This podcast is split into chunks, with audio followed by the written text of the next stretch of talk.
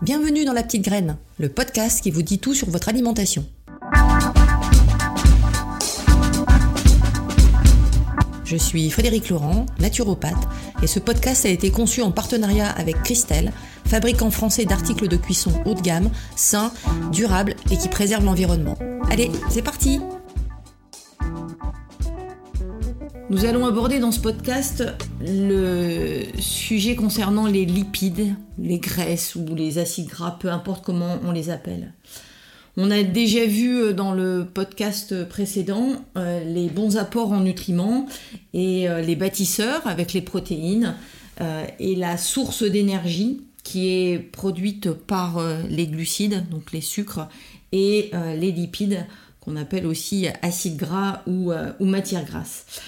Et on va voir qu'ils ont aussi leur, euh, leur, importance dans notre corps, dans notre organisme, d'abord comme source d'énergie, euh, mais aussi pour pouvoir euh, apporter en termes de lipides et au niveau de graisse sur les différents constituants et notamment les cellules, des éléments indispensables au fonctionnement. Euh, il est vrai que souvent, euh, sur la partie graisse, on la voit plus comme euh, les petites adiposités qui viennent entourer nos cuisses, entourer notre ventre, et on les voit plutôt comme des choses négatives, comme des choses dont on se passerait bien, surtout lorsqu'arrive le printemps et qu'on a envie de se mettre en maillot de bain ou en short. Il faut savoir que les lipides sont indispensables à notre constitution puisqu'elles ont euh, comme grand avantage et comme grande propriété de protéger nos différents organes en faisant une couche de protection un peu comme un airbag si on fait le, parallèle par rapport à la voiture. Elles ont aussi euh, comme gros avantage de pouvoir transporter toutes les vitamines qui sont ce qu'on appelle liposolubles, c'est-à-dire qu'ils sont solubles dans les lipides. Donc vous allez avoir toutes les vitamines A, D, E et K, qui sont des vitamines que le corps ne sait pas synthétiser et donc qui sont indispensables à avoir à travers notre alimentation. L'autre élément important et indispensable par rapport aux lipides, c'est qu'ils permettent de maintenir l'eau à l'intérieur de nos cellules et donc de pouvoir faire une barrière qu'on appelle liposoluble comme une étanchéité, un peu quand euh, euh, comme quand vous êtes euh, au bord de la mer euh, et qu'il y a un grain qui arrive, vous êtes content d'avoir votre ciré pour pouvoir être protégé de la pluie. Et ben pour les lipides et certains types de lipides, on verra, l'intérêt c'est qu'ils créent cette, étanchéité, donc cette, cette, on va dire, coque de cire, si vous voulez, ou votre ciré, qui permettent en fait aux cellules d'être de rester euh, hydraté correctement et donc de pouvoir assurer ensuite les échanges corrects par rapport euh, à l'extérieur. Donc bien souvent, lorsque on dit que l'on a une peau de crocodile, qu'on a une peau relativement sèche, euh, la première chose à faire n'est pas forcément de se tartiner de crème à la sortie de la douche tous les jours, mais déjà de voir si par rapport à son apport au quotidien en lipides, vous avez suffisamment de choses qui vous permettent d'assurer euh, cette hydratation et ce maintien en fait d'eau à l'intérieur de vos cellules. Donc les lipides, euh, ils ont ce rôle de protection, ils ont aussi un rôle en termes d'énergie, puisque en fait ils vont permettre de garder le stock euh, d'énergie au niveau de votre corps, c'est-à-dire que la, source d'énergie est le sucre, et lorsque le sucre ou les glucides sont en quantité, on va dire, trop importante au niveau du sang, eh bien, elles vont être stockées, donc d'abord stockées sous forme de glycogène, mais stockées ensuite sous forme de graisse pour pouvoir apporter la réserve d'énergie nécessaire euh, euh, si besoin. On a euh, par exemple en vision très, très classique les Esquimaux qui vivent dans des températures relativement froides avec une couche de graisse relativement importante pour se protéger du froid, donc la notion de protection, mais aussi pour pouvoir apporter cette partie, on va dire, énergie lorsque le, corps en, a besoin pour maintenir la température corporelle et pour pouvoir faire et vivre et être dans le, mouvement dans le quotidien. Donc dans les apports en, lipides euh, au niveau de notre besoin en organisme, euh, on a un apport recommandé qui est de 35 à 40% euh, d'apport de l'énergie totale sous forme de lipides, qui va représenter à peu près entre 44 et 78-80 grammes de graisse par jour pour les femmes et entre 55 et 97 pour pas dire 100 grammes par jour pour, pour les hommes. Donc ces lipides sont retrouvés de manière euh, principale dans les produits euh, d'origine animale. On va retrouver les poissons, les œufs, le fromage, la charcuterie, les viandes, mais aussi dans les produits végétaux. On va retrouver dans les huiles, dans les graines, dans les fruits oléagineux, c'est-à-dire les noix, les noisettes, les amandes. Et puis on va en retrouver aussi dans les produits transformés, les produits euh, qui ont été, on va dire, fabriqués de manière euh, industriels et qui euh, en fait contiennent des lipides en quantité non négligeable puisque c'est un moyen euh, de on va dire maintenir et d'assurer la, cohésion des différents ingrédients par rapport aux produits transformés. Donc les lipides comme on a vu rapidement tout à l'heure par rapport à cette notion de cirée et cette notion de maintien de l'eau au niveau de nos cellules, ces lipides sont caractérisés par leur insolubilité euh, dans l'eau et par la présence de ce qu'on appelle un, au moins un acide gras, donc euh, qui est euh, un acide gras, c'est une molécule pour, on va dire, les chimistes ou ceux qui sont curieux de toute cette partie biochimie. Un acide gras, c'est une molécule qui est formée de chaînes de carbone liées avec des, des ions hydrogène. Donc il existe deux types d'acides gras euh, dans, les, euh, dans les lipides qui vont être euh, différenciés par leur structure chimique, c'est-à-dire la façon dont ils sont agencés. On va avoir les acides gras saturés qui ne possèdent aucune double liaison, peu importe, et les acides gras insaturés qui contiennent au moins une double liaison. Donc ce qu'on va appeler les mono-insaturés quand il y a une double liaison, et polyinsaturés quand il y a plusieurs doubles liaisons. Donc ce sont sans doute des éléments que vous avez déjà entendus. Les acides gras saturés euh, euh, et les acides gras insaturés ou polyinsaturés. Alors quelle est leur importance et leur impact par rapport à l'organisme? D'une manière générale, l'alimentation moderne que l'on a dans notre quotidien est riche en acides gras saturés, donc c'est-à-dire sans, euh, on va dire sans double liaison, et on va retrouver des acides gras saturés dans le beurre, le fromage, les huiles raffinées, les viandes. Et le fait de ne pas avoir cette double liaison, en fait, va avoir comme impact que ça crée, euh, on va dire, des lipides qui sont rigides et inoxydables. Donc, euh, et pour faire de l'énergie, en fait, euh, il faut pouvoir oxyder les acides gras grâce à l'oxygène. Donc là, on ne va pas pouvoir avoir, on va dire, une source d'énergie importante par rapport à cette partie, cette partie graisse.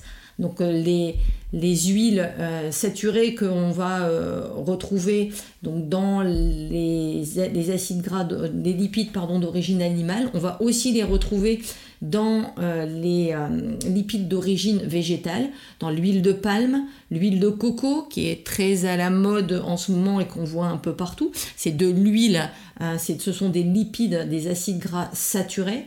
On va le retrouver dans du beurre, dans le fromage, dans le lait et dans la viande toute la partie euh, animale. Et puis également tous les dérivés euh, de, ces produits, donc dans la crème fraîche, dans les crèmes glacées, dans les, glaces que l'on peut consommer euh, on va dire dans la période estivale notamment, dans toutes les pâtisseries. Et donc tous ces consommations en termes d'aliments avec ces acides gras saturés vont plutôt rigidifier euh, nos, membranes, nos cellules, vont ralentir la partie euh, euh, métabolisme, ne vont pas être une source importante en termes d'énergie et vont se déposer dans nos petits, dans des petits sacs qu'on appelle des adipocytes, c'est-à-dire vont faire un peu cette bouée canard dont on n'a pas forcément envie autour de notre, de notre ventre, mais également faire toute la partie cellulite ou peau d'orange qu'on peut avoir euh, sur le côté des, fesses ou au niveau, euh, au niveau des bras. Donc euh, en plus, ils vont, ces acides gras saturés, ils vont bloquer la production des acides gras qui sont polyinsaturés et notamment les oméga 3 qui ont un rôle important au niveau de l'organisme puisqu'elles sont anti-inflammatoires et qu'elles permettent de maintenir la flore intestinale de manière équilibrée. Donc en fait, ces acides gras saturés sont pas véritablement nos amis pour euh, la vie ou en tout cas dans notre souhait d'avoir un équilibre au niveau alimentaire. Ça ne veut pas dire qu'il ne faut absolument pas en manger, mais ça veut dire euh, qu'il faut en manger avec parcimonie et en quantité bien moindre euh, que les acides gras insaturés. Donc la source d'acides gras saturés que l'on peut retrouver, on va avoir euh, ce qu'on appelle les acides butyriques. Donc on va retrouver ça dans les matières grasses des produits laitiers, dans le beurre. Les acides lauriques qu'on va retrouver dans l'huile de noix de coco, les acides myristiques qu'on va retrouver dans l'huile de noix de coco aussi et dans les matières grasses des produits laitiers, les acides palmiques qu'on va retrouver dans l'huile de palme, les matières grasses des produits laitiers et la viande, et les acides stéariques qu'on va retrouver dans le gras de viande et dans notamment le beurre de cacao. Donc tous ces éléments, acides butyriques, lauriques, myristiques, palmiques, stéariques, en fait sont des acides gras saturés qu'il vaut mieux limiter dans notre consommation. L'intérêt ou le seul grand intérêt par rapport à ces acides gras saturés, c'est qu'on peut les cuire donc bien évidemment pas en grande euh, quantité et en, température importante, mais on peut euh, les cuire et donc ils peuvent avoir un intérêt dans notre mode de, préparation. Les bonnes graisses, à l'inverse, euh, telles qu'on peut l'entendre parfois, sont insaturées, donc avec une double chaîne mono-insaturée ou plusieurs doubles chaînes polyinsaturées, et on va les retrouver dans les huiles végétales extraites par première pression à froid. Elles vont être riches en oméga 9 quand elles sont monoinsaturées, comme l'huile d'olive, ou riches en oméga 3 quand elles sont polyinsaturées. Et on va retrouver l'huile de lin, l'huile de cameline, l'huile de chanvre, l'huile de noix et les différents, euh, les différents poissons gras. Donc elles ont un rôle très importantes, ces graisses insaturées. Elles vont apporter à votre organisme des éléments qui sont indispensables à son fonctionnement, notamment au niveau cérébral, puisque 60% du cerveau est fait avec des acides gras insaturés. Et elles ont un rôle anti-inflammatoire. Donc lorsque vous avez des douleurs persistantes, des tendinites, des inflammations, euh, qu'elles soient, on va dire, au niveau buccal, qu'elles soient au niveau euh, digestif, qu'elles soient euh, au niveau de la peau, vous pouvez, à travers les acides gras, la consommation d'acides gras insaturés, avoir un rôle anti-inflammatoire qui est important par rapport à l'organisme. Donc les, huiles d'olive riches en oméga 3, donc qui sont monoinsaturées, peuvent être aussi utilisées dans la partie euh, cuisson, lorsque ce sont des cuissons douces qui préservent également la partie euh, euh, la partie au, niveau euh, euh, propriété des différents aliments. Donc elles sont très intéressantes. Euh, les, huiles d'olive sont intéressantes à utiliser par rapport à cette partie, cette partie cuisson. Elles sont aussi anti-cholestérol par rapport à la partie oméga 9 qu'elles contiennent. Donc intéressant aussi par rapport à une, une prédisposition par rapport à cette partie cholestérol. Dans les huiles polyinsaturées, on va retrouver celles qui sont riches en oméga 3. Vous avez l'huile de lin qui contient 50% d'oméga 3, l'huile de cameline qui contient 34% d'oméga 3, l'huile de chanvre 16%, l'huile de noix 12%, le colza 8% d'oméga 3, l'huile de soja 7%, et puis euh, la partie mélange colza-olive euh, avec euh, l'olive où on en a à peu près 5%, donc qui est relativement, relativement peu. Petite astuce pour préserver euh, la qualité de ces huiles qui contiennent des oméga 3, il faut absolument les conserver au froid, à l'abri de la lumière, donc il est bien de les mettre au frigo, sinon elles perdent leurs propriétés euh, euh, par rapport aux oméga 3. On les consomme crues, elles ne sont pas consommables par rapport à la partie cuisson, et lorsqu'on les cuit, elles deviennent même toxiques, donc on évite vraiment euh, la partie euh, consommation au niveau cuisson. Donc même si vous voulez consommer des huiles de une huile de colza, vous pouvez très bien faire une, une ratatouille par exemple que vous démarrez avec de l'huile d'olive et lorsque vous l'avez terminé, que la cuisson est terminée, vous pouvez très bien mettre un filet d'huile de colza dessus et vous ne perdrez pas la partie propriété au niveau des oméga 3.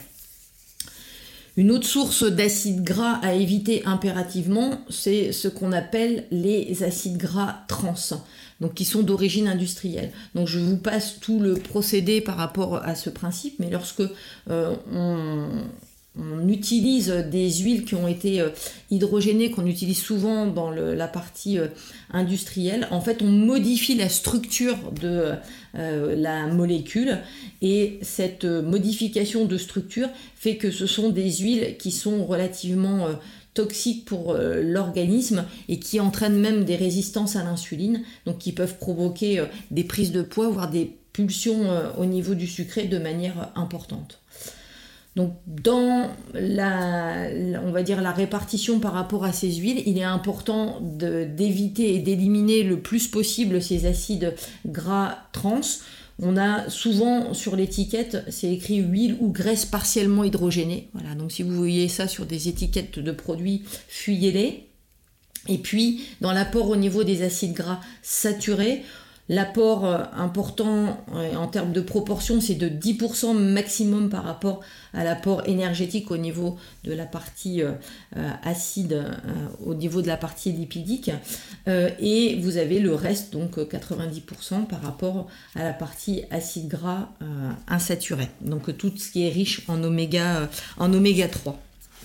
Donc voilà pour vous donner un petit panorama par, rapport à ces lipides. Donc ils ne sont pas mauvais pour l'alimentation, encore faut-il bien les choisir et les consommer de manière judicieuse par rapport à la notion de cuisson ou à la notion de, cru. Donc pour vous donner euh, des petites choses par rapport à ces huiles, euh, et notamment les huiles qui sont riches en oméga 3 et quelques, on va dire quelques saveurs, vous avez l'huile de colza qui a un parfum qui est assez prononcé, elle va enrober les salades et leur donner une note plutôt chaude. Euh, elle a une bonne euh, répartition en, termes d'oméga 3 et euh, d'oméga 6 en termes d'équilibre. Vous avez l'huile de noix qui est un vrai bonheur au niveau gustatif et qui va vous parfumer de manière savoureuse toutes vos parties salades avec notamment les petites salades salades d'endives. Vous avez euh, l'huile de noisette qui se marie merveilleusement bien à toutes vos salades plutôt d'automne et d'hiver. L'huile de chanvre et l'huile de, de cameline que l'on va pouvoir euh, utiliser, notamment l'huile de cameline avec son côté un petit peu, euh, on va dire, herbacé, et l'huile de, de cameline qu'on peut aussi associer à la partie l'huile, huile de lin. Vous avez l'huile d'olive hein, qui est euh, incontournable, qu'on peut aussi utiliser euh, autrement que euh, en cuisson, qui va avoir un, goût particulier en fonction des types d'olives qui sont, qui sont utilisés et qui va vous permettre de faire varier et de sublimer, l'ensemble de, vos salades, surtout, surtout l'été. Donc quelques petites recettes pour terminer euh, sur, ces, huiles. Vous avez euh, la sauce sucrée salée euh, à la moutarde. Donc pour ça, vous prenez une cuillère à café de moutarde douce à l'ancienne. Vous prenez une cuillère à café de sirop de pomme et vous prenez 3 à 4 cuillères à soupe d'huile de colza. Vous délayez la moutarde avec euh, le sirop de, pomme et vous incorporez l'huile de colza, vous salez et vous pouvez utiliser ça plutôt sur vos salades d'hiver votre salade tout court ou euh, les légumes, euh, les légumes d'hiver pour pouvoir parfumer d'une manière très, très raffinée. Vous avez la sauce au tahini. Donc la tahini, tahini c'est une purée de sésame. donc qui euh, va être aussi intéressante pour donner euh, un petit, euh, un petit goût particulier par rapport à cette salade et notamment à cette partie goût au niveau sésame. Donc pour la sauce tahini, vous utilisez 4 cuillères à soupe de purée de sésame, 2 cuillères à soupe de jus de citron, une cuillère à soupe de tamari ou de sauce soja et une cuillère à soupe d'huile de sésame. Vous délayez la purée de sésame avec le jus de citron et le tamari ou la sauce soja. Vous incorporez ensuite l'huile de sésame et vous délayez avec au moins 4 cuillères d'eau. Et là, vous allez pouvoir avoir euh, une sauce qui va euh, généralement sublimer toutes les, légumes plutôt racines. Donc on va retrouver euh, les navets, les carottes, euh, et qui va vous donner un petit goût, on va dire, de, sésame intéressant. Et puis dans les autres choses un petit peu euh, aussi plus on va dire exotiques pour pouvoir varier vos sauces salades. Vous avez la sauce au gingembre et à la pomme. Donc là, vous prenez 4 cuillères à soupe d'huile d'olive, une noisette de gingembre frais, un quartier de pomme et une cuillère à café de jus de citron. Donc vous épluchez, vous écrasez le morceau de gingembre, vous mélangez le jus et la pulpe avec le jus de citron, vous émulsionnez avec l'huile d'olive et vous délayez le, vous détaillez le quartier de pomme en, en petits dés minuscules, vous mélangez le tout, vous salez. Et là, vous allez pouvoir avoir une sauce qui va euh, agrémenter euh, de manière euh, très agréable toutes les, salades que vous pouvez faire avec des mélanges fruits et, et légumes. Et donc une sauce qui va être assez enthousiasmante par rapport à l'été. Voilà, eh ben, écoutez, je vous souhaite une bonne dégustation et je vous dis à bientôt pour un prochain podcast.